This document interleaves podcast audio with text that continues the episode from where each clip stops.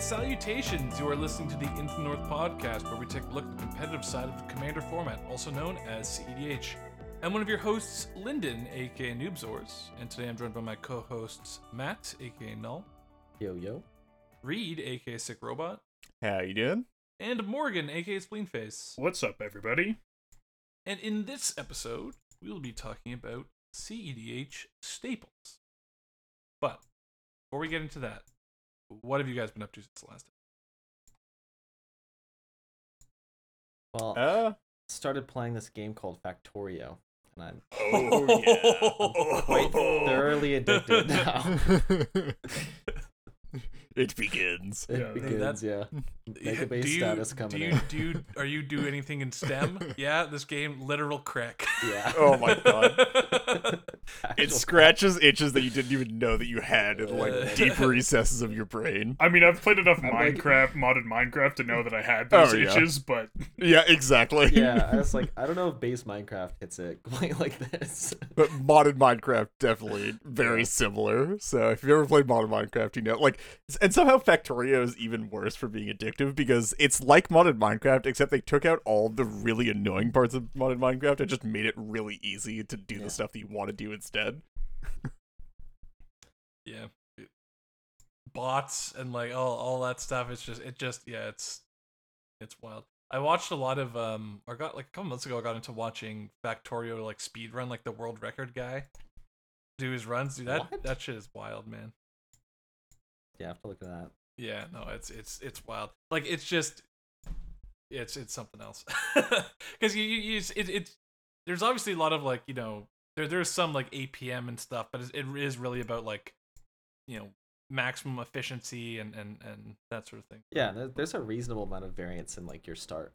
So unless you're like practicing one seed, then I also like watching the like the Hell World kind of playthroughs where it's like it you really have to focus on like military very early and stuff.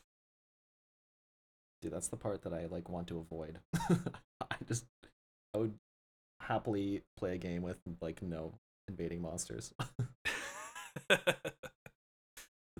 um, myself, haven't been doing too much at some CDH brewing. Uh, I'm getting. I went back to a, uh, a commander night at uh, the LGS, and uh, first time, you know, in a, in a minute. In fact, it's the first time in a minute that I've actually played um, commander. I've been on a bit of a commander hiatus, jamming Master Duel and stuff, and then wait for my setup. But now I'm back to my setup, so I'm be jamming some uh, some games again. And then I guess I guess probably this weekend, uh, you know, as in preparation for Marchesa, we'll play some Playmax tournament and uh, you know, shake the rust off. Hopefully, so that'll be nice. I think Yeah, I guess the uh I guess we will know the result of that tournament by the time that we get this episode out, so Mm-hmm. um unless If you're you're feeling very now, ambitious. go go point and laugh at the the three of us who scrubbed or the whoever of the three of us scrubbed out and then uh you know, give a round of applause to whoever didn't we have yet to see if that will be any of us but you know I'm optimistic. At least one of us will like. Are you guys tryharding? we'll Are you guys it taking like good decks? uh i am taking stuff to get a feel uh for what stuff looks like in the current meta I I have. So yeah, you're tryharding. Oh, I guess actually, since it since it will since it will have been since the episode will come out by the time that uh we're done with that. Yeah, I, I'm I'm thinking I think of just bringing Codie one more time because I I tested with it a bit in uh just like personal playtesting with uh Morgan, turnip people, and then uh random people around. Um, and it wasn't doing too hot there. And I think I, I I'm not sure that it's gonna do that well, but I want to get like a definitive like this is how it's working currently in uh tournament settings. Surprises Yeah. me to hear that. To be honest. Uh, What that it wasn't doing particularly well. Yeah. I I, Yeah. think I think it's just it's too easy to like quote unquote spite, and I don't mean like Yeah. like not emotionally spite, but like effectively spite. You're not intending to like, oh, I'm gonna stop the Codie player specifically from winning, but it's a deck that like basically has a demand that's like if you want to stop this player from winning, you you know take like these three steps and like people just just will take those steps like it's it's too telegraphed Yeah. and and someone's gonna sit down and just be like i'm just holding interaction until profane tutors in the graveyard and like there's not you don't you just don't have any recourse if that happens I'm thinking about taking hmm. yes on, so yeah, don't hold your breath for me to hey, dude, you never know. You gotta, you gotta give, I- I you gotta want you to do represent, well. you gotta represent Yisan, man. I feel like now is actually like a relatively okay metaphor. for it. So Yeah, I mean, You no one's playing it. Deluge. I feel like respect for Yisan is probably at like. Well, it's- it's not even- uh, uh, somewhat low. it's not even necessarily about the answers for you. It's just more that like you're not gonna die before you can activate for the first time. Currently, I feel like. Like, it it, Yeah, it seems like a lot of people are sort of on like stacks and mid range and stuff. So Well, Yisan definitely can see plays it. in those metas, um, and then also because I've come up with a a line that I'm, I think is the best Yisan line possible, or Do you like wanna- the, the best current line. I'm not do you wanna divulge s- it on the what? show right now. No. it's again, this is gonna be coming out after the. Turn. Yeah, I tournament's know. done, I mean, so- it'll probably be Alright, rid up in a primer or something, or, or Okay. not or someone else. Fucking someone good else. one. it's not a. I'm not writing this on primer. no, no, no. Um, but yeah, yeah. Well, I'll come, Aren't we expecting a when it comes. primer this year? Wasn't we are expecting like, a primer this a year prime- from yes, it could from Probably the Brawl primer, you know. Like, Probably. well, the fact that I'm not playing Brawl, you know, recently is. Yeah. just You sound excited about Yisan. You should just make the Yisan primer well. Okay. while it's fresh. dude you sound Um, Li- you know, you know, Lyndon's deep in his midlife crisis when he starts contemplating writing a primer. um yeah uh so that's that's it for what i've been up to or whatever i think that's anyone else have anything or shall we move on yeah, I mean, I've just I've been playing way more CDH than I usually do. Just prep for various tournaments. yeah i noticed okay you and testing. you and morgan have been it's been sad seeing the lfgs on turn up where you only get three people and then i like post i was like yo i'll be around and i'm like i'm surprised that you guys weren't uh uh going lfg recently Uh, I've just been. i was like week, we- i know we can finish out a pod this time Oh, oh Like, yeah, I, no, would have I'm- would have LFG tonight if we weren't recording this. So yeah, and it was my sister's birthday like this weekend, so I Mm. was busy doing family stuff. But I'll Games are more Definitely- important. be around for games. Good, because I need to get LFG. Like I said, yeah, this tournament will help. But I, I, I Reed, I don't know if you'll appreciate this, but I remember, uh, like I was, I was playing. You know, I come back to play Magic, and I was thinking, Yeah. I was like, bro, are are they called main phases in Magic? Yikes, no, that Yu-Gi-Oh? I missed all right, all right, draw up, keep on. To, uh, wait, uh, uh. And by It rusty, he means just a pile of rust. Go to end phase. all right, Dude, first, someone first, goes to demonic tutor and I can't ash it, dude. What the heck? They don't Alright, have first- extra special first- decks in this format. first, first, I'll attack your Tymna with my Kraum, and then I'll. Shit, dude. oh man. Ugh. um. Yeah. Okay. So without further ado, uh, let's move on to housekeeping. Um, and as always in housekeeping, we like to shout out our new patrons. So uh, this week we've got three new patrons. So I want to give a big shout out to Dylan, Alex W. and Lone Wolf. Reed dropping the ball on that one. Yeah, Sorry, Lone Wolf. Hey Wolf, man, dude. had to, Yeah. had to find the tab. can't just drop the rock like that. Man. Yeah. You guys, you guys rock. Fine, I'll say whatever. You know, I thought I was gonna stop saying it, but I'm no. Don't worry I mean, you definitely could have pushed the uh could have pushed the responsibility onto somebody else, but you just took it right back up, huh? Yeah, you know, I want I wanted to convince people that I was, you know, gonna stop doing that, only to, to shock them by bringing by bringing it. Don't back, worry, no one Make believed it cool you. again, all by yourself. um, yeah, thank thank you guys. Um, and uh, you know, we talk about you in the end of the show and everything you do. So, thank you, thank you. Uh, moving on to new developments. Uh, I guess we mentioned this previously. We've got one item under new developments, and that is uh, Marchesa, the upcoming tournament in uh, Seattle at Mox Boarding House on the weekend of the 25th. right? That's the 26, I think, but yeah. 26. I don't know. Uh, Yeah. Um, and then uh, that's yeah. So so you know, if you're going to that, we'll uh myself, uh, Reed and Morgan will be there. Uh, unfortunately, Matt couldn't make it uh for that, and yeah, so come say hi, get in some games. Um, I think the yeah, I mean, I think it was closed or full up last time we mentioned it. So I mean, unfortunately, you can't get into the CDH main event, but there are other events going on. Yep, I think Um, Legacy still has spots open, and uh, it's actually I, th- I think it was a pretty Conquest big prize pool. I don't think so. I think you can do Legacy and Conquest still, and actually Legacy has a pretty substantial prize pool from what I remember. I have to check again, but I think the prize pool is actually bigger than the CDH events prize pool. So Oh wow! Yeah, well, I was that. thinking of, of uh, getting a legacy deck ready to go. So yeah, so do it, do it Yeah. up. I might. Um, but yeah, we'll, we'll we'll be down. We'll be down to hang out uh, and play games all weekend. So come say hi if you're there. Um, which then brings us into the main topic of the show, which, as I mentioned previously, is Staples, not the business center, not not the office supply place, but uh, CDH Staples. So we start off with most of our topics. Definitions, everyone's favorite. Hmm. What is a staple? I'm ready for the half-hour semantic argument that'll make up the bulk of this episode's content. Wikipedia defines a staple as Webster's Dictionary. Private corporation that sells a variety of Okay, well, I, I passed it along so that one of you could say what a staple is, but uh, we is that gonna happen? Morgan, Uh, Reed, Matt. I mean, I. I think I think in terms of terminology, we should probably lay down some ground rules about what, what we're talking about here. Um, just because, so we'll I think we'll be talking about variously at different points of this podcast, probably staples. Um, what are currently called auto includes. Morgan, you're gonna have to go on your own rant about that. Wait, no, this. that's not. I feel like you're What? misinterpreting. I'm I'm pushing for the use of a term that is separate from auto include. Yeah, that's what I'm saying. I, I like have a I, rant. like that other Rant stuff. after okay, this. okay, yeah, that's fine. Just go for that. no, you gotta um, rant, dude. Ranting is creepy.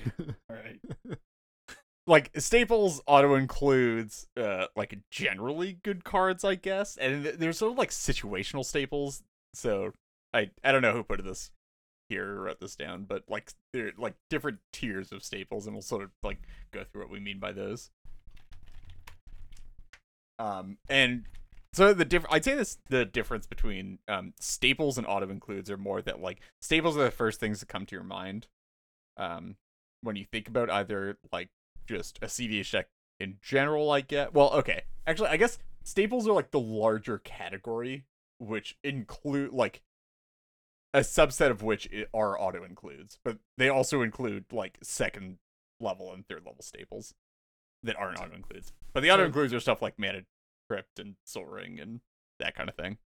Well, we'll we'll we'll get into this maybe a bit here, but I was gonna say I generally have the way people use staples. I feel like there's you know, gen- in general, a staple is not something that the way we use staples in EDH and CDH. Um, I think is a perversion of the way this term is uh, normally used and supposed to be used, where people say this is a staple as as if it's an argument that it should be in your deck, whereas in as far as I see it, staple really is is just a card that is um, a staple of a format or a deck archetype, where it's a card that you're gonna see a lot of, and it's usually kind of in terms of like, you know, you gotta you want to own your copies of the staples because you know they're gonna be playable in lots of different modern decks or something like that, right? They're cards that are seen a lot in the format. Um, like Force of Will is a staple because we see a lot of Force of Will um, in decks, and things tend to be staples because they are good, right? Um, but that doesn't necessarily mean that you know. I mean, Force of Will is going to be in, in most decks that can run it, but there's other staples um, that you know might not want to. Uh, you're not going to run. You're not going to run it in, in every deck just because it's playable.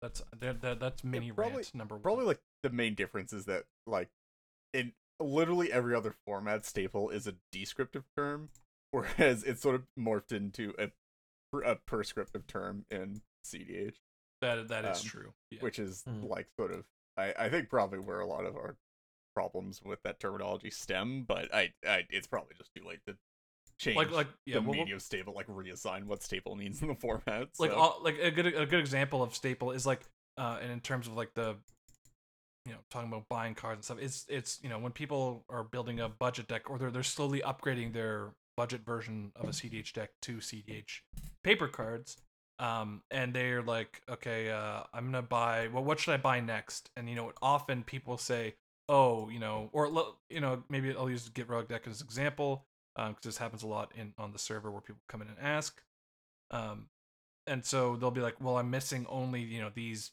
five expensive pieces. What should i buy next?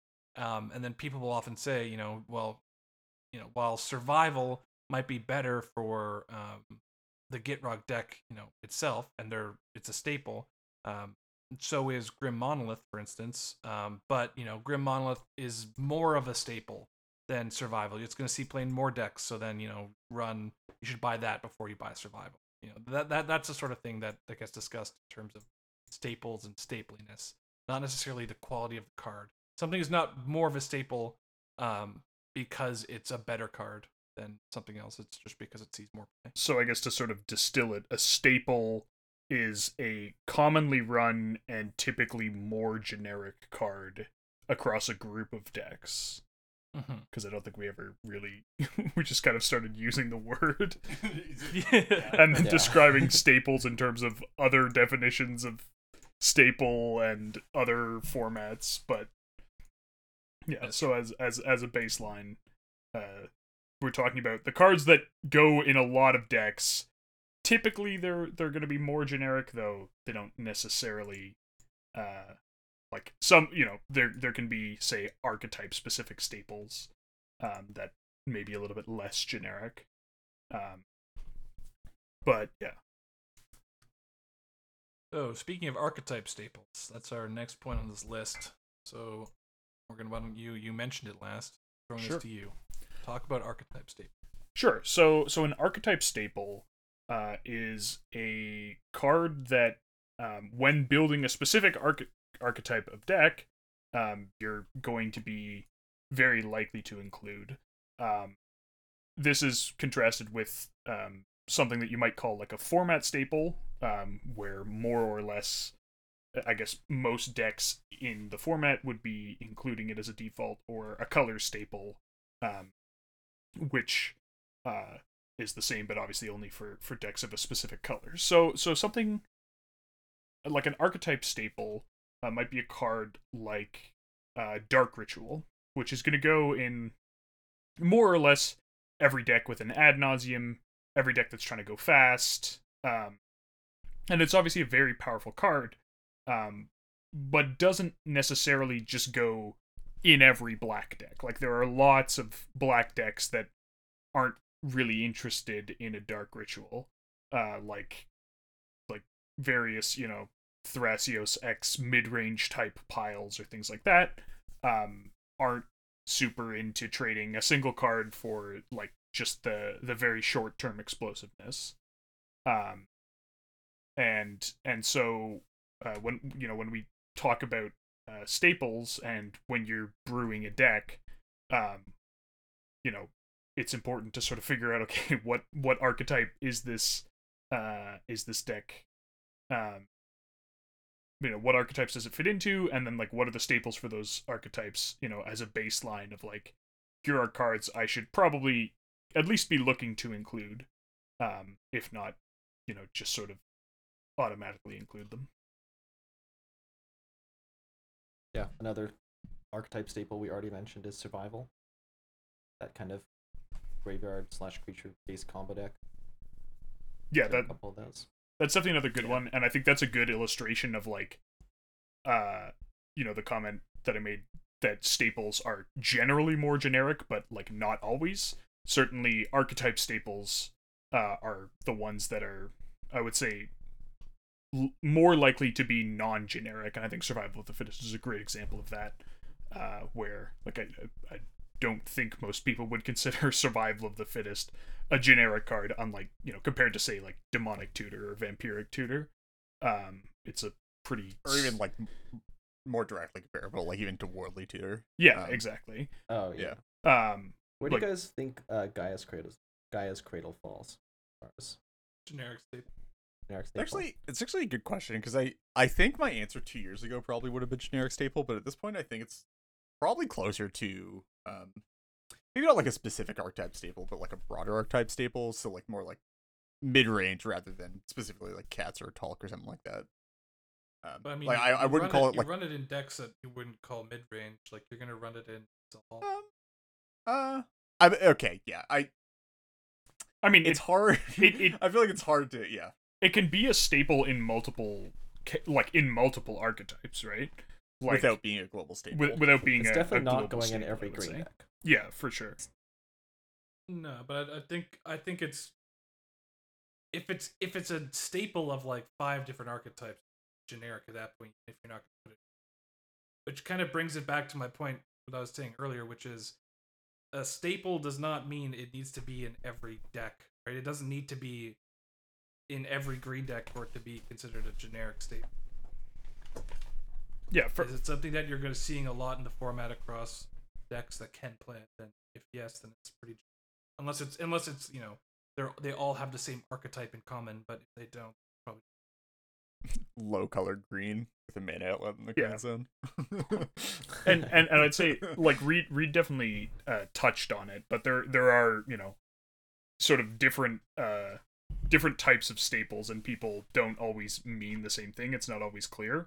Um, and you know we we mentioned the term auto include, which would probably be the sort of the highest uh tier of staple, if you will, where you know it's like this card you just you put it in your deck you know like the people have Yeah. the, the playmat like sol ring 98 more cards to go or like mana crypt or or even some of the the color staples like you need a Yeah. pretty special reason to not put demonic tutor in your deck um or going to lands like command tower. You're, i mean like, other not than playing a monocolor deck except but yeah, except for like monocolored decks, but like for the most part, it's just like yeah, you're you're just playing, you're just playing this card, um, Yeah. whether you like it or not. you're like always going to be playing those like lands. You're always or like the the lands that you can't get your hands on, fetch lands. Um, you're always going to be playing like the mana positive rocks for the most part, like the holy quadrinity of Sol Ring, Mana Crypt, Mox Diamond, uh, Chrome Mox. That kind of stuff. yeah Weird question that I just thought of uh, as you were talking about lands and command tower, and and would do you think it's better to run? Um, let's say you were playing an Azorius deck, and you were doing Mystic Sanctuary stuff, so that you know you need to be concerned about island count. So you only have a few, um, like dual lands that aren't islands, right? Um, and let's say let's say it's just one. You're you're comparing um, it's like Skycloud whatever the, whatever Sky the Cloud uh, expanse Ex- th- th- that's the uh, battle bond land, right? Yeah. Yeah. yeah. Yeah. So let's say you're you're running the the one that comes in to play untapped. You can have two or more opponents, um, and you're comparing that to command tower, where the benefit of not running com- of running uh, expansive or command tower is that it doesn't turn on um, exotic orchards. Exotic specifically. orchards early, yeah. like Wait, so that no, if you that's were it still that does works. though, because command tower isn't a five color land. Oh, that is true. That Yeah. is true. Yeah, yeah, yeah, yeah. yeah. no so okay, so command tower is a the actual yeah, yeah, there's like the only weird thing is like for people naming stuff um Yeah. or like things that care about stuff having the same name as other cards uh when and the brawl players start playing predict and they just oh they- no. and the the downside don't of of skycloud expanse is uh that if two of your opponents die it comes in tapped Yeah, well, I mean, Yeah. yeah. the idea was basically the generic five. I mean, but yeah, obviously it doesn't work because command tower is just too potent anyway. But I get the, the the idea could be applied to like I don't know some land versus. I mean, there's no really great comparison because I mean, there's downsides there to City isn't. of Brass and Confluence, or whatever. But, yeah, exactly. Yeah. Like it's just yeah. Well, that was a failed thought experiment. okay, moving on. Morgan, you were saying? Yeah, I guess- question. I guess I would say like sort of below the the auto includes is a a term that I someone asked a question on our Discord server and I responded. It was actually about carpet of flowers, but I think it's actually a good term uh, to use generically, which is a default include. So so a default include would be a card that like if you were to pick a random deck sort of in your archetype and colors, you would expect to find it, uh, but you wouldn't like shoot the person a DM if it wasn't in there. Um, asking about it, you know. Um, Bro, I'd I'd freaking ask people if carpet flowers was in their deck. um and like Yeah, it's one it's one where you might reasonably expect to find uh metas where it doesn't perform as well or uh decks where you know it doesn't it doesn't quite work as well uh cutting it um without without sort of needing like a, a super special crazy reason and Is there? Do, do you have like a couple of examples that aren't?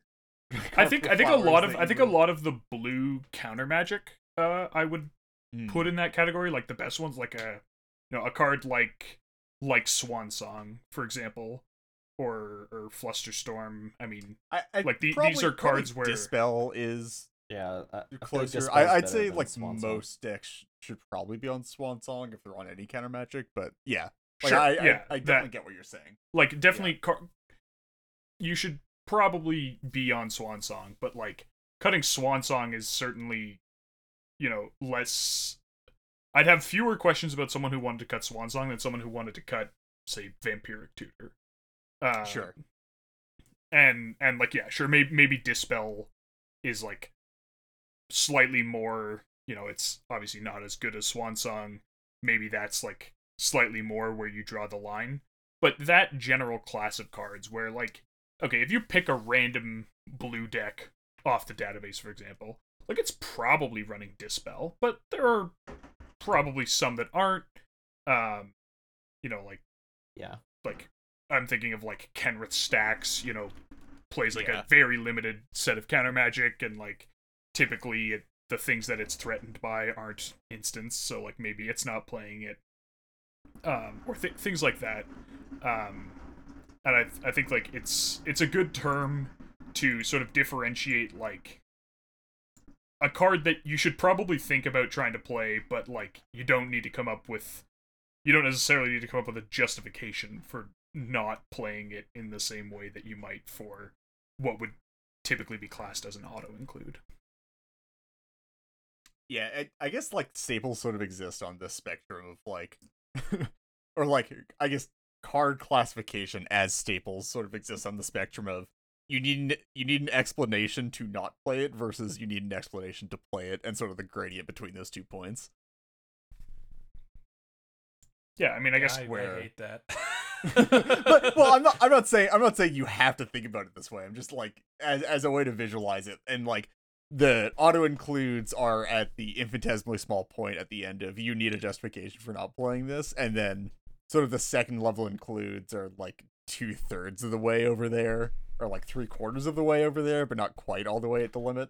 I mean, so, so, are, are we are we do we have are we doing my the, the rant thing that I had in that we had planned now and then saving the other stuff for later or do we want to save that save it for later? uh, uh, let's let's get it over with. We can Okay, because- Why not? So. I, th- this mentality of I, I think kind of betrays a poor mindset for brew or like a a, a, a brewing mindset that is going to result in suboptimal decks and I think results in um, a lot of what you know people might complain as like you know you look on the database and look at a bunch of deck lists and you know, it's stapleitis, man. Like people are just putting staples in their deck because they think that's what they should be doing, and they don't want to like look embarrassed because they're missing some staple card. Or something. Um, that is not going to result in the best deck possible. Ideally, what should happen is that no card is an auto include or default include. Everything you are justifying every single card in your deck as you're putting it in, not necessarily justifying it as it's coming out, because I, I tend to think that I mean, and this is just a bit of um, justifying going in versus justifying coming out. Um, your your card should have to. You if oh God, you you start with a bunch of staples in your deck, and then you you start justifying why why they're not out before you even have the rest of your deck in there, it becomes hard to kind of do that, right? So I think it's you, you should kind of as you're starting a deck from scratch, figure out what the deck is trying to do, start adding in the engine pieces, the the mana ramp, or, or how you're going to cast your commander on curve, all of this stuff, how you're going to win the game, and then justifying adding the cards in as you're doing that. Whereas I think if you yeah if you just start throwing in a bunch of staples, and I, I give an example, um, like Thada Adel. When when I was brewing Thada Adel with uh you know friend of the show Keeb, uh Keebitson, um, you know we kind of did a similar thing where it's like okay well let's put in the ramp package. We want to cast our commander on turn two.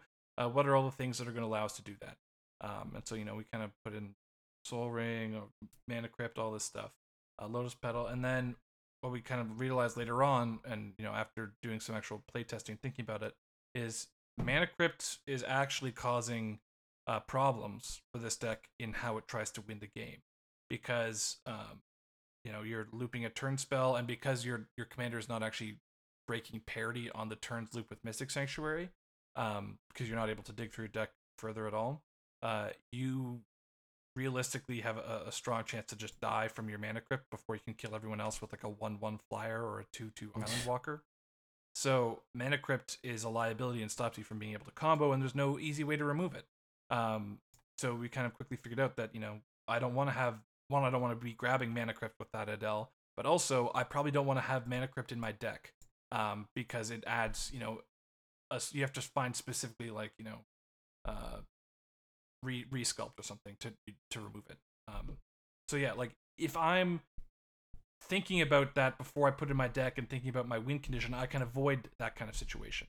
Um, and I think that's just kind of the better philosophy overall for deck building is justify. It has to have justified its place in the deck before um, it even makes it into the list. And I think yeah, just staples and that kind of mentality just leads to you know Sol Ring and Mana Crypt and all my other staples in the deck, what other 30 cards do I fill it with? I think needing to justify every single card is slightly over idealized because that is like a significant amount, amount of mental burden and sure. playtesting. Yeah. Like, I'm not to have notes on why Swan Song is good. Like, I don't think I need to have notes on it. Um, but I do understand your point, which is like staples are typically not part of the core package of a deck Like, which is why you probably shouldn't start with the staples. Yeah. I mean, because you could just make a, you know, you, you could take the Sol Ring Mana Crypt, that, that same kind of ramp engine um, from every other, you know, deck, uh, and just have that be the thing that you load up into your deck list right at the beginning. Um, and you're gonna get a deck that's like, you know, decent, right? It's, uh, you know, if you're if you're playing Mana Crypt and Thada Adel no one's gonna bat an eye. In fact, people are gonna yeah, it's more they're more gonna think like why why aren't they running that? Um, but yeah, I, I I think that you just don't end up in the optimal spot if you uh, take that kind of approach. So I, I feel like you you're pushing back against like an extremely literal interpretation that isn't necessarily uh like what people mean. Like obviously yes, you should think about the cards that you're putting in your decks. That's not like a hot take. Um, but and and I think what you described with your Thada Adel brewing process is like what I was describing, right? You you took Mana Crypt, you were like, this card is good. It costs zero. It taps for two mana repeatedly. Uh, that's kind of messed up. Uh, and then you went like, okay, well, this I'll put I'll put it in my deck, and then upon evaluating, you went like, oh, there's actually like a problem with including this card in my deck. Uh, maybe I need to reevaluate, and then you did, and then you took it out. Um, like uh, I, guess, I, don't think I we're I don't think we're seriously the, suggesting like is, not yeah, thinking the, the, about the cards that you're playing.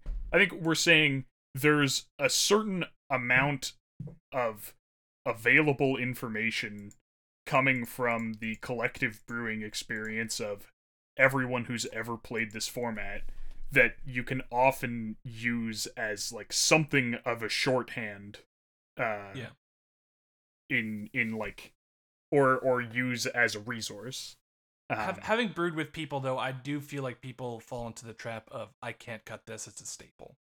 You know, or like, I, I, th- like I think the, the, the thing when the thing has where... reached staple status, it becomes like like beyond reproach. You can't you can't you know cut it from your deck. You can't crit. Like, that, that's why I think my, my main point is I guess yeah you you a card has to have there has to be some reason beyond it's just it's popular basically. I mean, yeah. So I like I think that's the point where like staples become a problem is when you don't want to cut a card from your deck because it is a staple. Yeah. Like that that is sort of like the that shouldn't be happening because I I understand like I should put this in this in in my deck because it's it's a staple. But like once you get to a point where you've tested with it and don't like it, but you can't cut it anymore, that's sort of an issue. Yeah, for sure. So I guess um, I guess to to summarize, everything we're saying here is like we're talking about heuristics, right? We're we're not uh we're saying like here here's sort of like a good default starting position. Uh and then you should obvi- obviously like evolve your thinking from there. Um you know, as as appropriate. Yeah, and if you if you want to know whether or not you've fallen for traps or anything, just look through your deck list and you know, as as Matt said, you, you don't necessarily want to have to be able to write a paragraph on why you're running Swan Song in your deck. I mean, primers or something. But uh, if in your in your own head, can you justify why this card is in your deck as it pertains to your strategy and your commander, and not, um, you know, appealing to popularity or whatever. Yeah, this it's a bit more about deck building process, but you know, take the time to reflect on your decisions. And if mm-hmm. that decision was it's a staple, then there's a level of you know suspicion there. Yeah, and I, yeah, I think I think kind of the auto include, default include thing really kind of boils down to just when you've ju- when you've justified Sol Ring in your deck, you know, in in a hundred of your decks that you brewed every time, you know, you just you don't want to you don't necessarily feel the need to go through that exercise every time. Um but it it can sometimes be worth it because they're like as we pointed out there's there's occasionally there will be an instance where um you're, you're going to run into something where you, you might not want to run it through thing.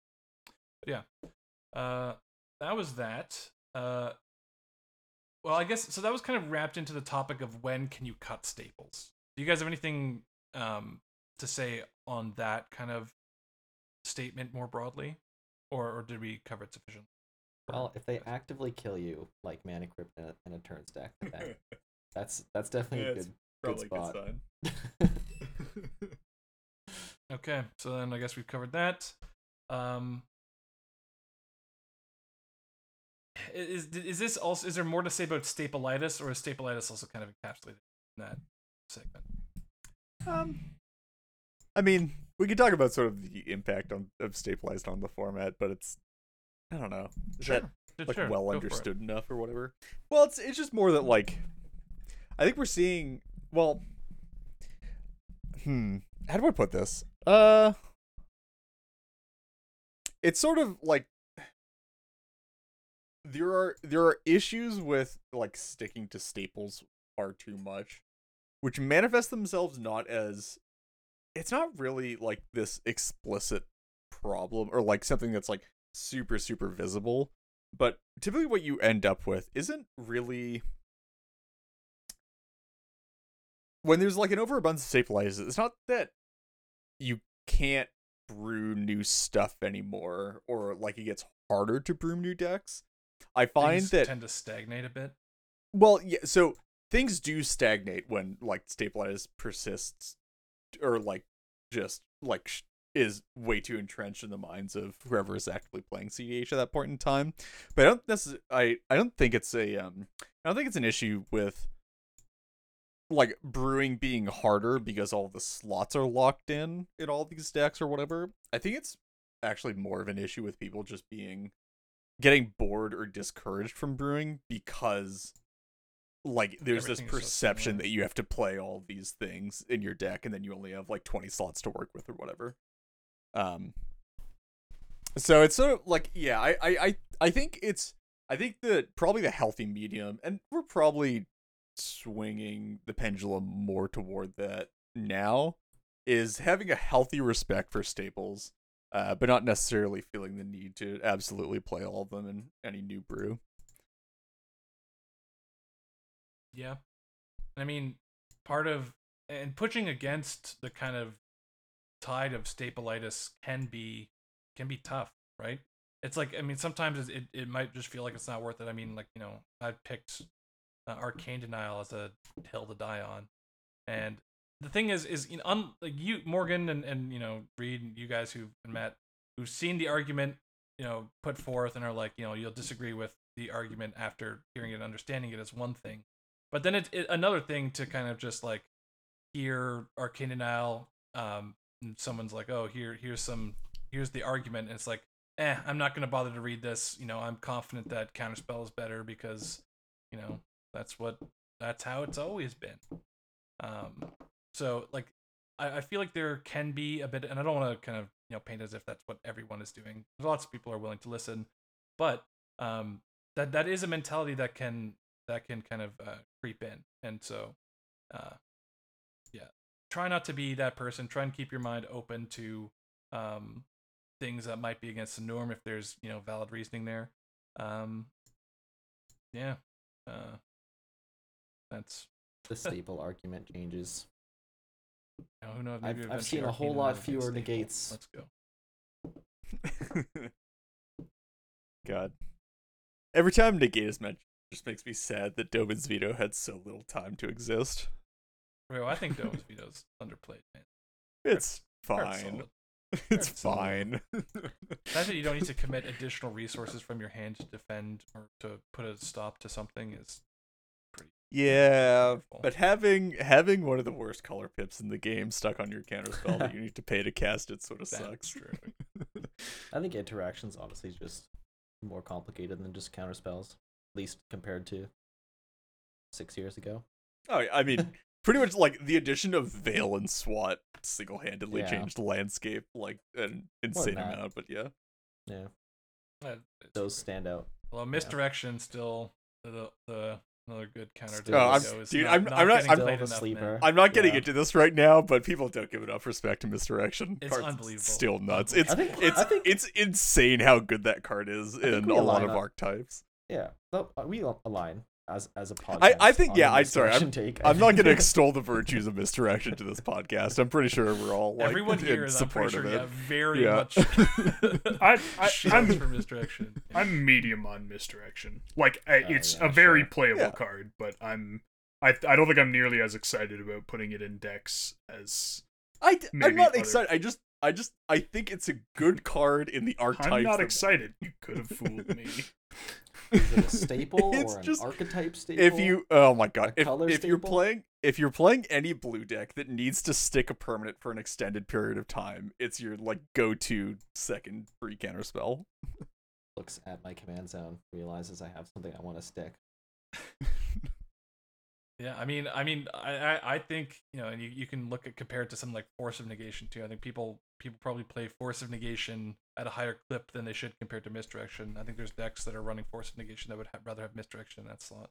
Which is uh, uh no no I uh, okay I'm not gonna I'm not going to shill misdirection at the expense of force negation. Yeah, I'm just gonna neither. say that No, but uh, but it's it's like they're, they're so like they each have their own benefits. I mean, Force of Negation can't protect Yeah, your combo I- on your turn. but I also I also don't play misdirection in the force of negation slot. So I'm just I like No, I yeah, yeah, I. You, you don't tend feel the need to. to, I directly there was I was looking at it was like some Rograkh Silas deck that someone was running Force of Negation in, and then there's discussion over misdirection versus Force of Negation for that specific slot.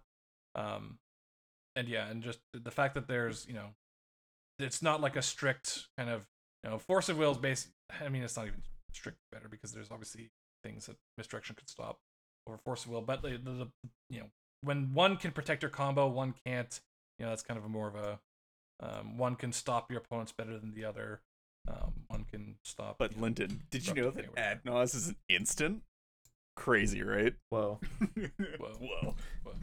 Oh, dude, when's the last time you saw Adnos cast? Are you even sure it's an instant? Uh, I can't Yeah, remember the last just- time I've seen this cast at instant speed. Yeah, go to combat, Adnos. It's a uh, goddamn instant. that's why we need the what's who's the I forget what the commander's called, but the the Naya commander that's a grand abolisher in combat. Oh my god! yeah, yeah, the, give it like give it flag. Something like Karth. You know, I, dude, I look at commanders like that more often than I should. There's also, dude, the, I, the, there's also the Boros one, right? No, no, it's yeah, Jared Karth Thalion. Oh no, no, no I, I was no, talking no, about Mar- Marisi, Breaker of the Coil. Oh, that one. Yeah. Yeah which we're getting off track here, but I'm gonna persist on this. I, dude, I tried to make Marisi work for far too long just because I was like, this this has to be good, right? Like it's a it's a grand abolisher in the command zone, wow. but like you just need to be doing your stuff in combat. That can't be that hard, right? Let me tell you, doing stuff at instant speed in Naya not an easy proposition. Instant speed creature based combo deck. Yeah, I was. Mm. I may have been playing Aether Vial and Chord of Calling and Yisan in that deck just to try to get all of it to come together. Didn't work. Aether Vial is a is a generic staple for Reed. it just goes in everything, dude. Non-color, non It's a staple of the Reed TNT dude. archetype.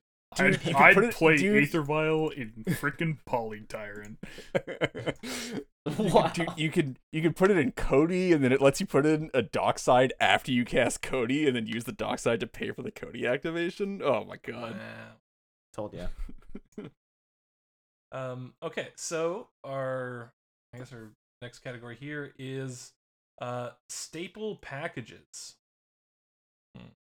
And when, mm. oh, I guess, oh, sorry, we skipped over. When in the brewing process do you add staples? I feel like, yeah, we, we covered that. And then uh, staple packages is what's left. Yeah. Staple packages really kick in once you get to that kind of self reflection point and you realize that you can cut staples. But it's nice to know, it's nice to have handy groups. Yeah. Well, yeah. And, and then also, like, there, I think there are a lot of cards that, like, I wouldn't consider playing on their own, but as a group of whatever number, um, then they sort of become like staple packages that you just would sort of include for a given archetype. Um, I'd say like that that kind of uh package definitely um like an example would probably be like Entomb plus reanimates for stuff like Razaketh, where like if you're playing a cat stack, like you're going to be playing the reanimates and Entomb almost all the time. Um, and like you're never you're probably never playing a substantial number of reanimates without an entomb or vice versa. I mean, very rarely you'll see an entomb without reanimates in the deck. But it would still I'd still consider it a staple for like archetypes, right? Yep. When does okay, when do you blur the lines between like staple packages and combo packages? Like would you consider Felidar Guardian to be a staple of like the birthing pod package? Yes. Because but is that like is that a staple it, package or is that? yeah, this is where this is where the yeah, I, I, am trying to get. I, am over. Yeah. I mean, do you consider a survival the fittest a combo piece? Like, uh, is yes. the card popularly played? Yes. Yes. No. Okay. Cool. Damn it. um.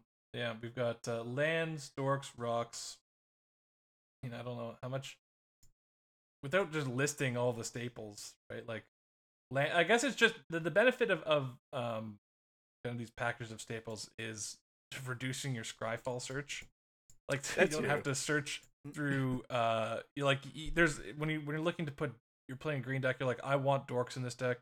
Um here's you can look up the state go to the staple package of it and you know you can know uh, these are the for sure dorks that you know i know these are all the green the dorks that just tap for green you know plainly and and these are the you know there's boreal druid and whatever so you don't need to like you know scrap all that. I think i think the uh, dorks also do like a, a pretty good job of sort of illustrating like the the like stratified tiers of of staple where you have like the hierarchs uh birds and like deathrite shaman as cards like th- those are cards that go in like almost every green deck even the ones that like you might think are you know quote unquote too fast for dorks or like that's that's really not their their game plan uh have tended to run like at least that that set. And then below that you have the green producing dorks uh that like lots of green decks run but also you know the the higher color faster type stuff maybe isn't as interested. And then below that you have like the weird dorks like boreal druid that you know only the the ones that are on like a Boreal full Druid, Arbor Elf, Derogatory Speaker. Yeah, and, and those are the ones. Those are the ones where you start to have to justify to like cause, I mean, you know, Arbor Elf is one where it's very common in in low color green, be, or it, it's common in low color green and then also in high color green. But um, you know, notably a deck like the, the I've done a lot of work with with Gitrog, uh, we don't run Arbor Elf. There was points where there was in the past, but the main justification is that there's many keepable hands. So we run Boreal Druid, but not Arbor Elf, and then the main justification is that there's many keepable hands that will not have a forest. Um, and if Arbor Elf is your ramp, then you're just SOL. Whereas Boreal Druid, the colorless mana is fine. If you're just you know going City of Brass into uh, Boreal Druid, you're you're you're happy with that because you can make the colors from your lands. Um, and really, what that boils down to is just forest count, right? Uh, in mono green, your deck is just filled with forest, so that's never an issue. And then Arbor Elf is just as good as uh, uh, Fyndhorn Elves. Can have different utility, but then you know it might take a dip in forest count as you're going to uh, two color, and then you know you you might increase as you're going back up to four color. So be sure you're able to justify the inclusion in the deck because sometimes it won't be. Um, rocks. We've got you know the basic ones, and then we've also got our uh, signets and talismans and the rest of the party. Yeah, mana positive, typically aligning more to like generic staple, and then the others closer to archetype, I guess, or color. Has there been a, a trend that's just been less and less? Like I, I- I've had in my games and, and stuff, and list looking at stuff. I've just seen less like signets and talismans and stuff than Um, yeah, I mean it's the fast. explosion. It's the explosion of fast mana and like your non-green deck having to do its thing faster, but like being forced to execute its Mhm. game plan faster, which is like what, it, like pretty much directly results in um fewer uh, two mana rocks. Like when two mana rocks were at their peak, when we were playing like pretty much all of the signets for your color plus all of the talismans for your color plus Felwar Stone. Yeah. Um, at that time, there was certainly less pressure to do your s- to like do your thing that quickly. Um, whereas now I feel like there's almost this omnipresent need in pretty much every deck archetype at this point. Um, like stacks, turbo, mid range, you name it, to like do your thing in the first turn of the game or first two turns of the game. And two CMC rocks just don't really align with that all that well.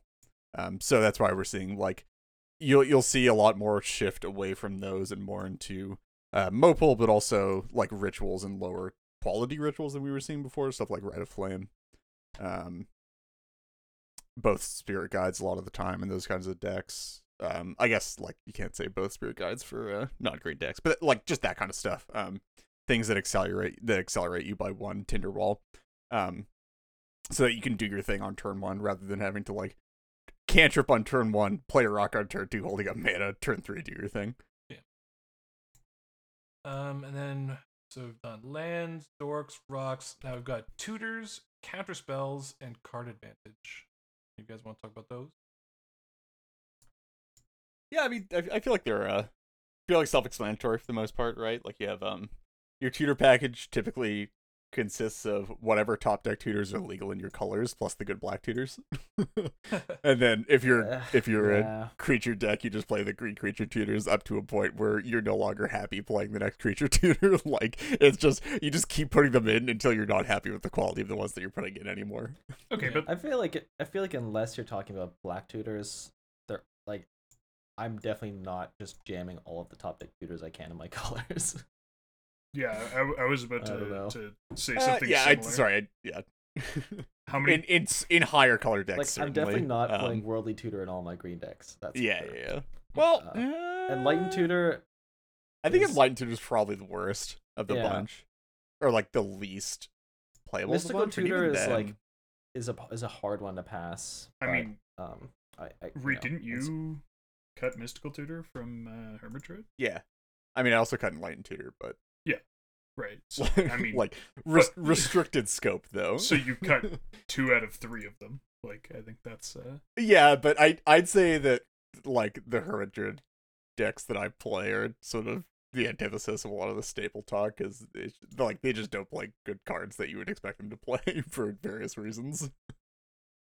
anyway, yeah, yeah, yeah. They Uh, do I- have yeah. like very low activation conditions. You know, like Yeah. with a handful of good creatures. Worldly tutor seems Yeah, pretty what you, you're playing? You're playing Dockside Thoracle and like one other utility thing. Great, I'll put a Worldly Tutor in the deck so I can find them when I need them. Like, Yep, yep. Um, tutors, counter spells, card advantage. Those Yeah, I mean, I think we hit that counterspell threshold already with the with the misdirection. Discussion. just the discussion quota for uh, Counter Magic. And then lastly, card advantage. do we I feel like do we dare talk about cantrips? oh god. Oh no! Uh, yeah. And under the category of card advantage, probably not.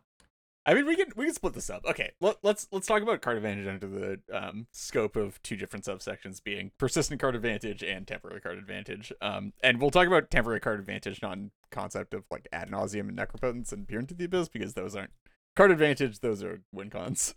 um, don't at me. We're skipping those. Uh, so but for stuff like one time card advantage, I'd say yeah, like things like that you're not expecting to win the game from resolving, but like put you up in cards or put you up in selection. So things like cantrips.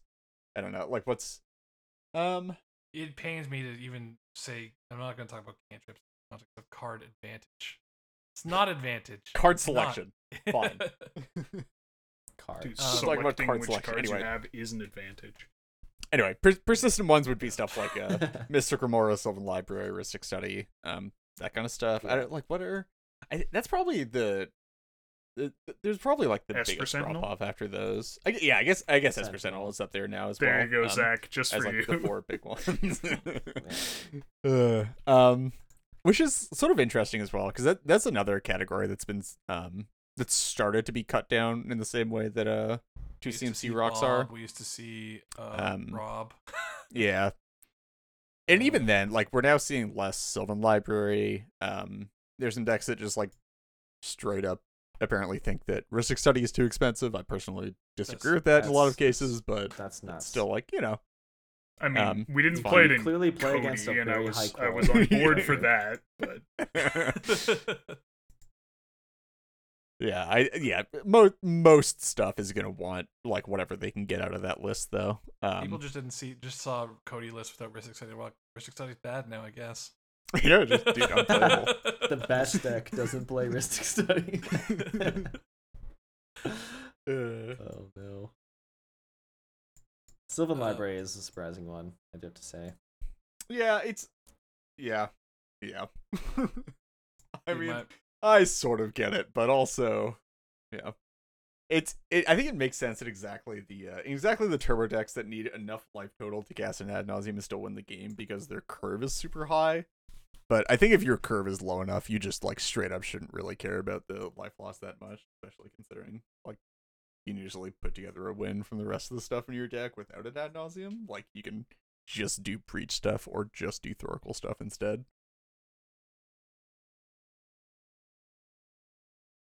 I don't know. Maybe maybe that's the take that gets me in trouble, but yeah. But you you thought you Um, weren't already in trouble? Just forgetting Esper Sentinel. I don't know. Or what the misdirection take? Just in general. In general, yeah, that's you're fair. you expressed an Um, opinion on the internet, so it was nice So, knowing yeah, you. Take him down. That's it. Um, and then yeah, I don't. Okay, let let's have the cantrip conversation. Boo, they suck. okay, So, so so yeah. certainly the top one that like you're almost always going to see in lists is brainstorm still.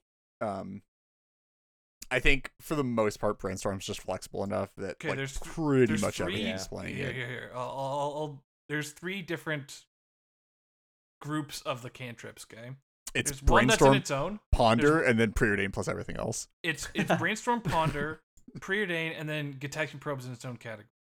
uh, because Gitaxian Probe cantrips, but it offers no selection. It's it it's literally only offers information. Um, so it's it's kind of like a, in its own category, but it is grouped in cantrips. Yeah, honestly, then, I feel like I rank Probe higher on like the staple list for some reason. Than any of I rank it higher than all of those. Yeah. Yeah. Not uh, costing mana is also pretty pretty big upside.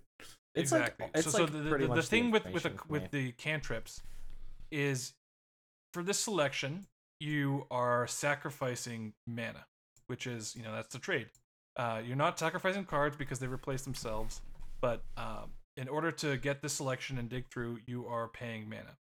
Um, and and the way that for the amount of selection they offer, I believe cantrips are generally not um, worth it.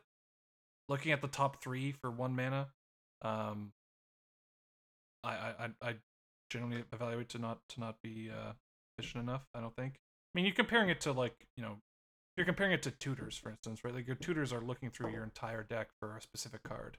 Um, I mean, if the Monarch tutor goes right to hand, um, but with your top deck tutors, you're trading the card advantage for that level of selection, right? Like how deep, like a, good thing to look at is like how deep would index have to be, um, where you'd run that over like a cantrip,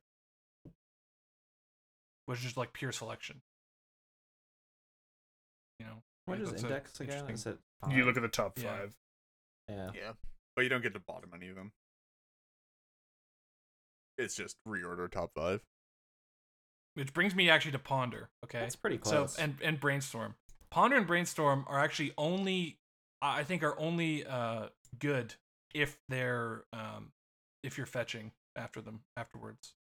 Like that's, that's the only reason they're providing the case for Ponder. It's not. It's not. It's not a completely true. But so, sorry, read. That's not. That's not necessarily the case for Ponder. Ponder so a lot of the time. okay, time. The thing is, is Ponder is not actually providing you selection if you are forced to use the built-in Ponder shuffle. Because imagine that there's a card no, that that's by in definition your top is three. selection. Read. Imagine there's cards in the top three that you're. Let's say you're looking for uh, a land or something. Okay.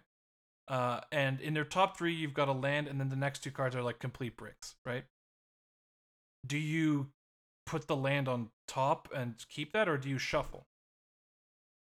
I mean, so yes. If the answer is if the answer is yes, shuffle because the other two are bricks, it's sorry. I'm saying basically I'm saying, doing nothing. I'm saying I'm not saying shuffle is irrelevant to the card evaluation of Ponder as a like card selection engine. I'm saying it's nowhere near as integral to the effect of Ponder as it is to Brainstorm. Oh, I, th- I think I think it's quite. It's not it's not as integral, but I think it's quite integral. Like I don't I do not like Ponder without shuffling because you're not you're you're it it it just becomes. But the um, fact that it has a built-in shuffle means that it's like leagues better without an additional shuffle it means that if the top three, the only good case for the shuffle is when the top three are you don't want any of the top three. Right. That's that's the built-in. That's the built-in shuffle. I mean, you know, not compared to brainstorm because like the yeah, other good, you, can't do the that. other good case is like I need one of the top three cards, not that much, and the other two are like fine, but like sort of bricky. Like brainstorm without the shuffle is okay. I have just like three dead draws, basically. Great. Yeah. Ponder is okay, like I'm gonna throw away the thing that I sort of need, but at least I can shuffle and try to find like a better sequence of cards without the additional shuffle. Yeah, I feel like the top anyway. three being duds is pretty much, you know, within variance except for the most redundant decks. I think that's a reasonable. Well, I, th- I think I think the, the, more common, I think the it's not going to be that common that you're going to see all three duds and you get your the, the true shuffle value on. But um, I, so this is what I generally think is the most generically playable one is preordained because it requires no shuffle to get the actual selection. I mean, I you're, think that's also getting your scries and your draw. I think that's also like you're evaluating cards uh kind of outside of the context of a game where uh for example like if you ponder and you see uh two duds and a force of will like that's not that's not just oh there you know there's three cards like maybe you need this counter spell right now. And then you know you ha- you actually have some way but to then like... the, the, the so so it, it well, to me what you're what you're doing is you need to have like when you're putting in a tutor or a um like a cantrip or something, right? You're you're doing it to increase the consistency of getting your other cards, right? Um, of having you know hitting your land drops or, or doing something like that. Uh, and like a tutor, so so like when you when you're putting in a card to a deck, um, you know, and a good example of this could be Grist in Gitrog, right? Grist in Gitrog, we put in Grist, and it gives us, you know, the by putting in one card, we, we got like five copies of removal, right? Because now all of our tutors can also tutor for. So the uh, the way that you kind of count cards, and that, that's kind of what what uh, cantrips tutors kind of try and do is they uh, fix your ratios and and and smooth out um, hands. But if you if you just have like decent ratios of um you know of lands and, and spells and stuff like you're talking about force of will um you know what if we were looking at the case where it was will what if we just had the another counter spell in hand instead right then we're up on um our mana efficiency because we didn't have to spend one mana to replace a dead card in our hand with something useful um without actually you know affecting the rest of the we, did, we didn't remove any bad cards from our, our future draws, right? All we did is advance, trade one mana because for a dead card in hand for the Force of Will. Um, but if that was already counterspell, we'd be up on that. Um, if we have enough lands, like I, I find Ponder for lands, um, like very rarely comes up. If, if your deck, like I, I generally find that if your deck is relying on cantrips to hit your land drops, um, probably you're probably not running enough mana. I mean, um, yeah, I, I'd certainly agree that like the way the cantrips, the the way the cantrips are touted in a format like Legacy, where they way different, where they're just like they smooth out and make your deck like way more consistent, is is certainly like that's not how they work in CEDH because you mm-hmm. just you don't have the consistency for the cantrips to increase your consistency, right? Like like it's not like oh i'm trying to find you know this card i'm trying to find one of two cards each of which is a four of in my in my deck so you know whatever it is like what's what's the math on that that's like almost 15% of your deck is like the cards you're looking for um and so if you play two or three cantrips and you see and you see like six or seven cards then like you're very very likely to find it but like that isn't how it works in CEDH. So I definitely agree with you that like you have to think about them very differently. Yeah. Um and like yeah, I I think the brainstorm and ponder are like if someone so I'm I'm generally opposed to running cantrips um I mean, Gitaxian Probe is more excusable, but uh, just the Brainstorm and Ponder, I just I don't like the mana trade. Um, but I if people decide they want to run cantrips, I'm generally fine if they want to run Preordain. Um, but I, I when I, I do see decks uh, that run Brainstorm and Ponder that I think are just not running enough shuffles to really pull it off, and I think you see that a lot in Mono Blue. Uh, I just you know they'll they'll people will have like uh ten shuffle effects in their deck and be like, yep, good enough for my ponder uh, brainstorm to be good, and I just I I, I don't think that it uh, even when like when they're shuffling, if brainstorm had the shuffle effect every time, it being an instant, um, I think I think that's you know reasonable for uh what it provides, but you know sorcery speed ponder, even even if I had the guaranteed shuffle every time, I'm not sure I'd be um satisfied with uh that card in my deck. I think if you yeah, like, consistent... like look at you know, look at how much one mana matters when uh looking at like CDH card evaluation. Like compared demonic tutor, which as we pointed out was you're trying to look at it like a cantrip, it's infinite sele- or selecting through your entire deck, right? Look at the top, you know, 90 cards of your library, pick one, put them into your hand and shuffle. Uh so demonic tutor and then grim tutor, right? Grim tutor sees like almost no play. Uh which is one mana more than demonic tutor for you know to be able to select through your entire deck and then you compare that to uh Ponder, and it just it seems crazy to me that Ponder would see you know more play than something like Grim Tutor for what it provides. Like despite costing an extra generic and an extra colored pip. That's a that's a no. I just mean the, the difference between what you know. It's the one mana difference between uh, Grim Tutor and Demonic Tutor. Or like I mean, obviously we we kind of know I understand. It. Most people understand that uh, one mana in terms of cost for an effect can can bring it from you know one of the best cards in the format to a lot lot worse. And I mean, I'm not saying Grim Tutor should be in every deck, thing, um, but uh, just the fact that that one mana difference, you know, people aren't willing to pay that for something like a Grim Tutor for card selection, but they're willing to pay that one mana for the card selection on something like a uh, a Ponder or Pre. Not comparing, I wasn't directly comparing the Ponder cost difference to Grim Tutor, but you know, to like the abstract what you're paying for card selection. Okay, here's a here's a data back potentially data back uh, example of stapleitis. Okay, Hullbreacher printed. I mean, I know some people cut staples, but I saw or, or cut card advantage like Preordained Ponder, but I know that a lot of people kept it in. that's that's true. Yeah, I, for a long time I was, and also with uh with fetches, people will run in mono blue. They'll run or they were running a lot of uh, prismatic vista, uh, which is something I was saying like because they're they're running it because it's like oh it's another shuffle effect for my ponder or brainstorm, uh, and it's free. And I'm like it's not free.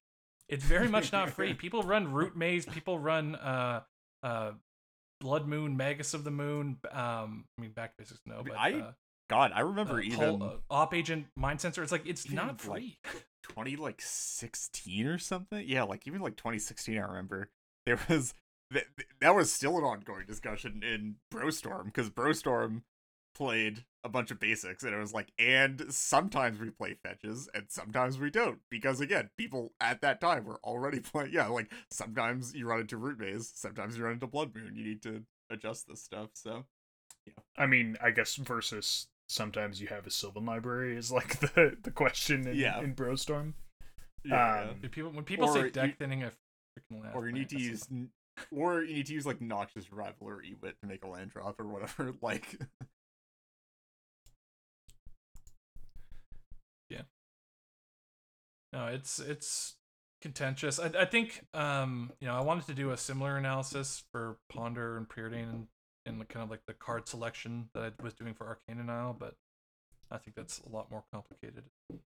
Uh, harder to kind of yeah. prove. So we'll see if that ever happens just want to say one thing about card advantage.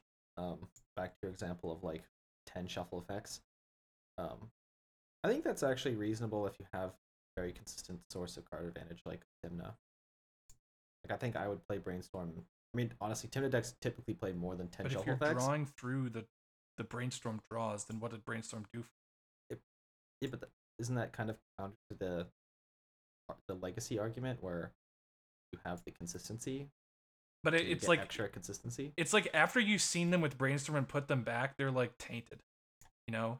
And if you have to draw through them, it's like, would you rather draw like a fresh card that you that's been after a brainstorm shuffle, or the card you, you put back off brainstorm, right? Because if you're just drawing back a, you know, let's say you're flooded and you brainstorm, you put back a bunch of lands, and but you have card advantage that lets you draw through, you know, draw draw two cards to clear the brainstorm. Like you just draw two lands, you're just drawing two dead cards. Like you just blanked your own draws. Well, except for the fact that Not you got like you saw the cards that you like the real cards that were useful earlier and potentially got to like play them.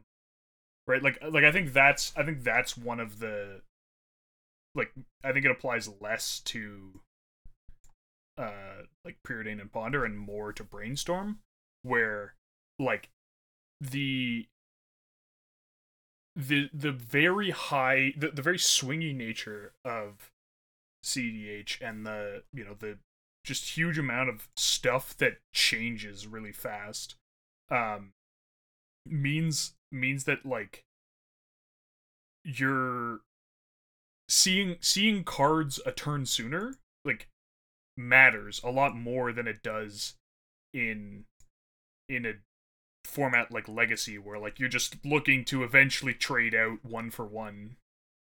Uh, no, I mean that, that's certainly not an advantage of brainstorm that I'm trying to deny. Uh, like the way I would, I, the way what I'm, I'm kind of more pushing back against is that is viewing that you're because you're able to clear the top of your library that that's not an actual downside. Like because the way it'd be like pact of negation, right? Pact of negation, you know, you get to there's obviously benefits to being able to counter stuff at instant speed for free, but the the drawback is that you have to pay the five in your uh, up. It's like the brain. I'm doing the brainstorm. It's like the benefit is you know you can see the top three immediately and utilize them. Um, but the drawback is that you've got two cards that you are just dead on top of your library. And what I'm saying is that um, if we want to say that you know you could stifle your pact trigger and then that's mitigated. Um, you know, shuffling your library mitigates that drawback, um, but drawing through them is not really mitigating that drawback because you would have had two actually, you know, potentially useful cards instead of two dead cards. Uh, that's really all I was saying. Yeah, yeah. Like I, it is a cost that you have to if you have two Tymna draws that you're drawing the two cards you saw off of Brainstorm, uh, instead of two fresh ones. Like that's not you are paying. For sure, for sure. Um, but you like the. I guess what I'm trying to say is that like the that, benefit is worth it, is what you're saying. Well, but also just like that. The the way CDH plays out, that may not be like it, it's I, I think I'm phrasing it somewhat poorly, but but essentially that cost is can also be mitigated by the timing uh, like having the cards you need when you need them is something that like actually mitigates the cost right like if you're well i, I think it's it, to me it's it's the same as pact of negation it's like well if you if you couldn't have like if you had to pact the fact that it's zero cost mitigates the fact that you have to pay five in your upkeep and it's poor on average. Yeah, there's certainly times when it will mitigate the cost. I don't think it's mitigating the cost every time. Like I don't think like it really needs to find something super time uh otherwise the drawback is quite rough for what you pay.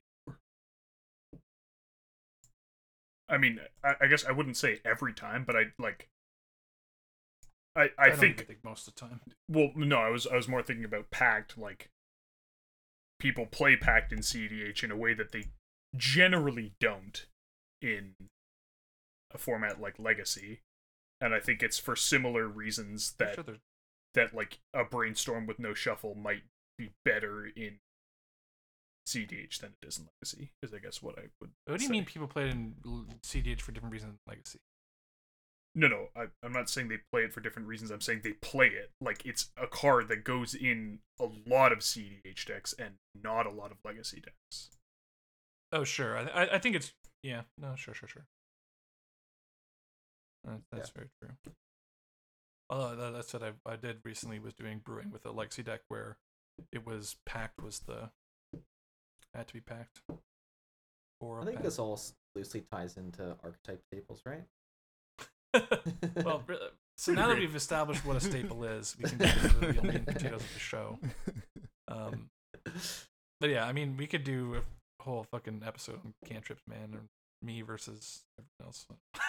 versus the I, always, I feel no. like I'm I'm always the the hater on you know, and then you guys are the uh, the voices of reason. who follow. No, the sheeple. the straight men. Yeah.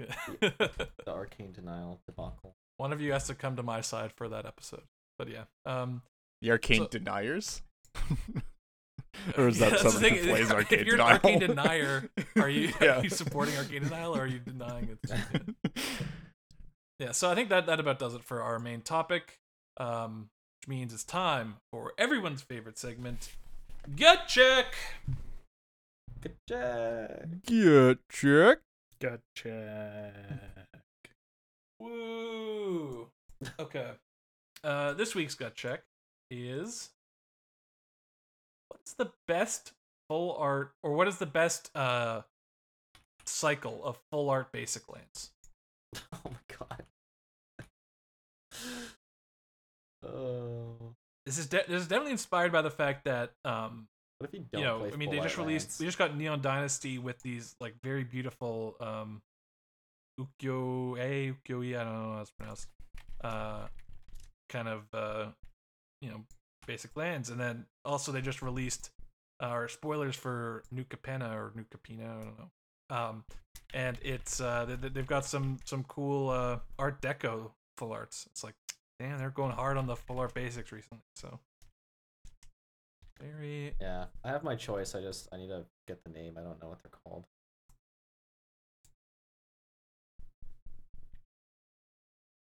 see.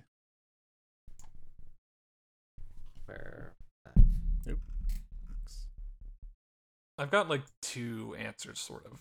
I'll give like what my my kind of my true answer, what I feel, and then I'll give like a secondary one. I do have to say though, I'm I'm I definitely not looking for full art land when I'm tipping a deck out. I have Well, to pick if I was to say what is your but favorite basic lands, you know, I feel like that's that's That's a whole too too thing. big. The scope too too Yeah. is too big for uh, a gut check. My forests need to have like the thickest trunks. I don't know. Something about it. Uh, okay, Reed Morgan, you got yours. Uh, not yet. I'm still thinking. Uh, Matt, I'll I'll never forget you d- describing your I forget what deck you were building, but you were like, I just want some big cock trees. Yeah, score claw. It was it was Stompy Storm. Was it? I feel like Yeah. it was before you built Goreclaw. No, I remember it was I- Goreclaw. It was It was Goreclaw. definitely Goreclaw, yeah. I don't uh I don't think I've built very many mono green decks. Seriously at least. uh, yeah. I guess I got one. Yeah, yeah. Oh wait, but it's a full cycle. Uh, You can it can have the it can be the cycle that has your favorite one in it. yeah, th- yeah. That, that's fine. Oh, We'll just run it. I feel like oh whatever. Uh, Morgan, you got yours? Yep. Okay. So I'll lead with my kind of like boring answer, which I'll potentially change up if you know, or and I'll give my secondary answer after everyone's done their first. And mine is just the Neon Dynasty lands. I think they're very, very cool. Um, They are yeah, cool. that's mine. So basic. It is kind of basic. so basic. so so full of base. Uh yeah. Pixel snowlands. Snow.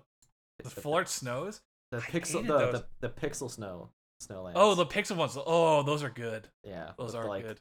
the the vintage uh icons top right is I thought you were going with like the modern Horizons full art snows. I'm like, I no, no, hated no. those, dude. like they had uh, when I heard they were getting full art snow basics, I was gonna lose my shit. I was like, "Yo, this is gonna be awesome," uh, and then yeah, they weren't.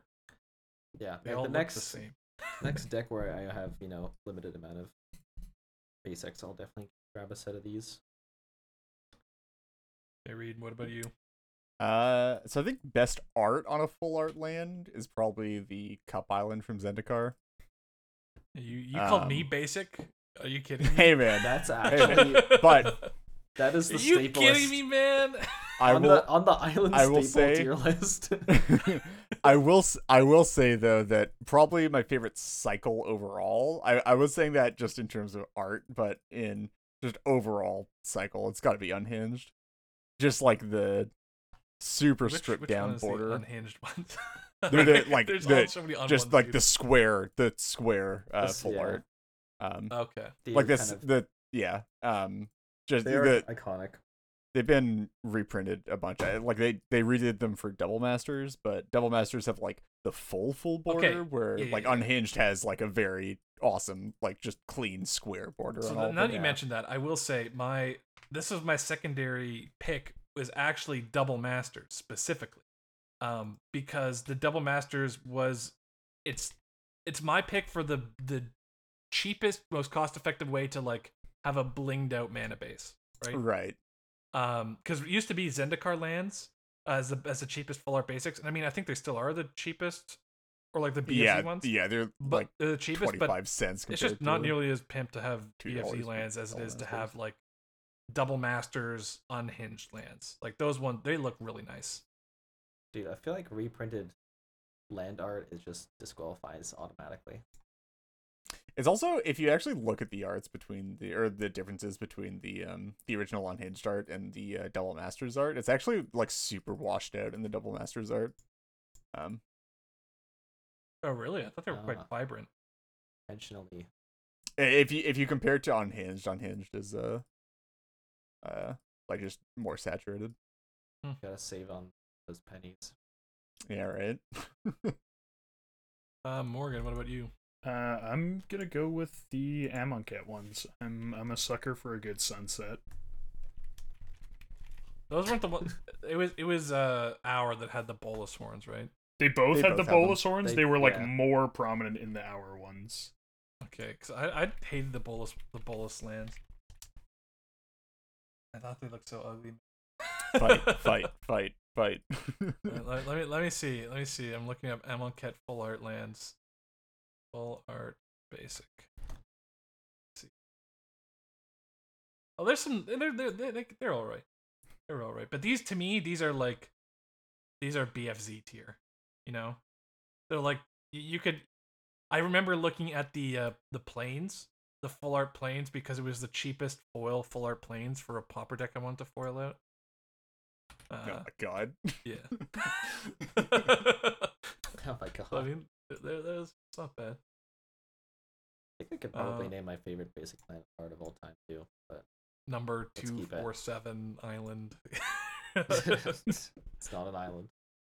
oh really? What is it? It's not Penn Island. It's not an island. It's a swamp. But I'll keep it uh I'll keep it secret. Is the Lord On next one we eventually episode of Yeah. Dragon Ball Z, Matt reveals his favorite base clan. He keeps Okay. giving hints. Um, so that brings us to listener questions. Uh, what is the best standalone color in CDH? Taking into account commander strength and diversity, strength, strength and diversity, and strength of the 99. What is this? What is. Oh, strategy strength, sorry. Strategies, strength, strength Yeah. and diversity, strategy, strength and diversity, and the strength of the 99. There's too many strengths. It was messing me I up. resent the fact that it's and uh, th- standalone this comes to us from uh, uh, Cappy Taliste. Thank you for writing in. Uh, so yeah, what is the best standalone color in CDH? So in terms of strength, it just has to be blue, right? Because Urza is just like It's the best mono. it's so color. it's so Whoa, it's whoa, so whoa. focused and so busted. What does standalone mean though? Doesn't standalone mean like without the commander consideration? No, no, no. It, No. It's taking into account commander strategy and like actual just strength of ninety nine. So the- standalone the- means it's not not when paired with something. Yeah. So so the, but the thing with blue is that Urza is absolutely busted. The 99 is far more focused than any monocolor deck has any right to be. But it also has like zero diversity. Every single mono blue deck looks the exact same. Except for Orvar. No, they're all shades of the same. They're they run it's it's the Orvar slots. They all have their their deck, you know, dependent or commander dependent synergy slots, but there it is the same thing. It's all the it's like ramp, counter spells, card advantage, combo, you know. And and they're all very Mm. similar pack. so I guess I okay, so if blue if blue is like the absolute best in terms of strength, what's the absolute best in terms of diversity? Is it just red? Just because Uh yeah. Red's can- card quality is so low that it needs to play commander specific. the thing is it depends on you need to be very generous with where you put the uh threshold for CDH viability. that, that's But true because you that- you can start going down to like Zada very quickly and just. Well, I mean, yeah. Zat. I mean, Zada is good as far as mono red commanders go. um, so for, That's for reference, you know, uh, on the red love, you know, red, you know, the mono red CDH Discord, uh, we've got Godo, mono red partners, Birgi, Daretti, uh, Delina. I don't even know what that is. Uh, Vitali, Feldon, that Feldon, makes copies, I think, Renzo. Hidetsugu, Ilharg, Kikijiki, uh, Krenko, Magda, Morag, Muxus, Neheb, Norin, Purphoros, uh, Rionya, Slobad, Squee, Syr Carah, Torbran, Varchild, Zada. okay, okay, okay. Yeah. Uh, Yeah, That I- I- all I of just- those have dedicated channels. Yeah. I definitely wouldn't say that red is the best in terms of commander strength and diversity. like I think if you if you Yeah. if you're optimizing on both of those factors, it, it's definitely Yeah, you know, so not. what I'm saying, what I'm what I'm saying is we, we locked in optimizing for strength only, which is just like it just has to be Urza and Mono Blue in general. If we optimize for diversity only, what is it? I think it like I was saying like I Probably think it might red, be red, but I think- but I think I think it might Blue actually. has the best depth. I think like like in terms of how how big, how much area is under but they're the not, the they're curve. You not know, it's like blue. Is the thing. They're not like fundamentally different. Where like a lot of the red decks are pretty I think different. I think it might actually be black for diversity because the like the tool set that black has, while like if you're only optimizing for strength, all the black decks are just like super aggressive all in combo. Like black has a bunch of you know, like like bad things that you can do that are like stacksy or like, you know, I'm thinking of like Tergrid or um or like Tinybones or or things like that where like you you have these you know extremely varied strategies and not only that but you also like black gives you the access to whatever cards you need to like make whatever strategy you're playing actually right y- be actually executed be consistent. yeah I Yeah. don't know. Doesn't that kind of go against diversity? Why? No, no, but, but like I, I'm saying, across Diversity of however many mono black decks, like demonic tutor can find however many different cards you want. That like, so so Blue yes, the same thing though. Now, realistically, like most of the combos, it, it like it finds artifacts and it can find wizards. it finds Mystic Sanctuary and it can find spells. Yeah, like it, that's- it that's blue also card. finds everything. Yeah, but what Morgan's getting at is like, as you said, like you find Mystic Sanctuary to find your stuff, but like the stuff that you're doing at the end of the tutor chain is the same for all the blue decks, whereas for black, like the end state of the chain is different for pretty much every deck, but you just have the tutors to Are they always not mostly all state. Nas decks. Well, that's what that's what. That- We're just then walking. that means we're that walking this is through the, were you just not walking- listening? This is Sorry, I this is the exact chain out. of this is the exact chain of thought that we just walked through. Okay, red, okay, red has does not have the tutor I know density you said stuff about and Tergrid, has but I was at like, le- yeah. has at least the win con diversity that black has. Like red's, I think, yeah. no, way above yeah. black. So, so like Okay. wh- what I'm saying, what I'm saying is that like black again, if you're allowing some some not great decks Pretty like a bunch, heinous stuff. like a bunch of the ones we we talked about in the context of mono red, I think that black actually runs a a very wide range of uh of of options in terms of how many like what different strategies uh it can it can let you play from like yes i don't i don't think that the the like hard stacks resource denial type black decks are actually good but i think they're at least as good as freaking Zirilan of the claw and like How dare you?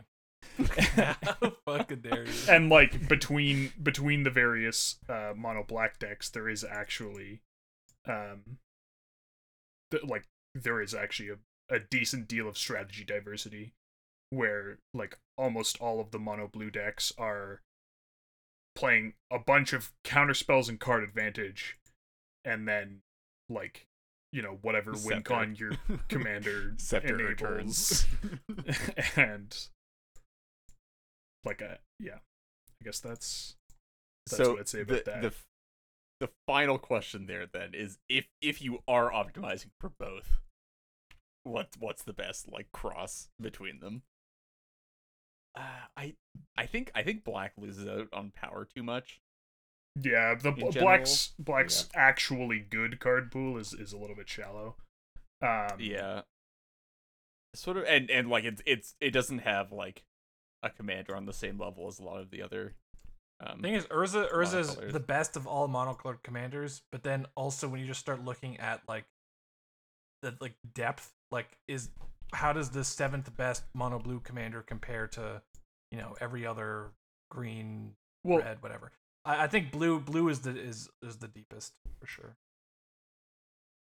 yeah I i think i think um there's also like not that it's as as good because it's definitely not. But uh, we we haven't really mentioned green, and there's definitely like green has green has a very large set of cards that work together in like a commander agnostic way. I think arguably yeah, that's sort of like arguably like you could make the case that if you had to play a deck without a commander, you'd actually rather like play a prismatic mono piper as your commander. Yeah, yeah I'd yeah. still go blue. I think.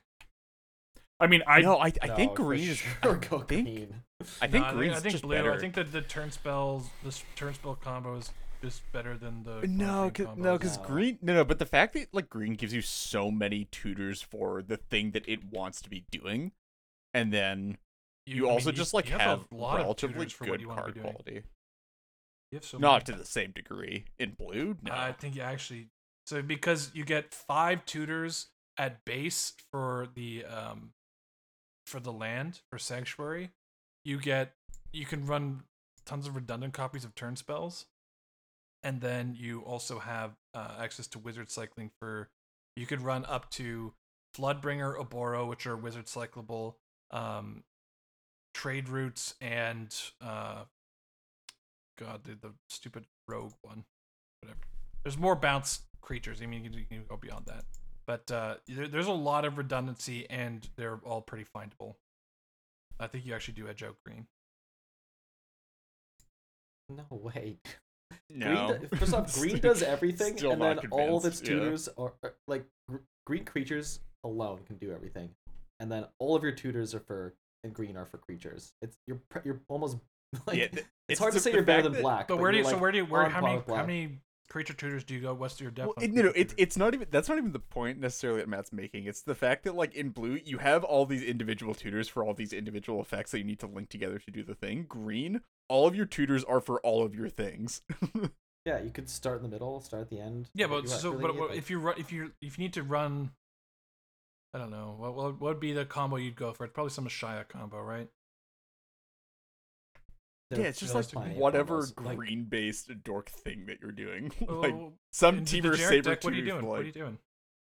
Yeah, it's probably Ashaya, but there's also like Temur Sabertooth stuff and just like random Quirion Yeah, Ranger I would Wirewood probably- things or just like ETB draw spells or whatever. I'd probably start or- with Temur Sabertooth. I probably would Anyway. start Tooth over Ashaya. Shia.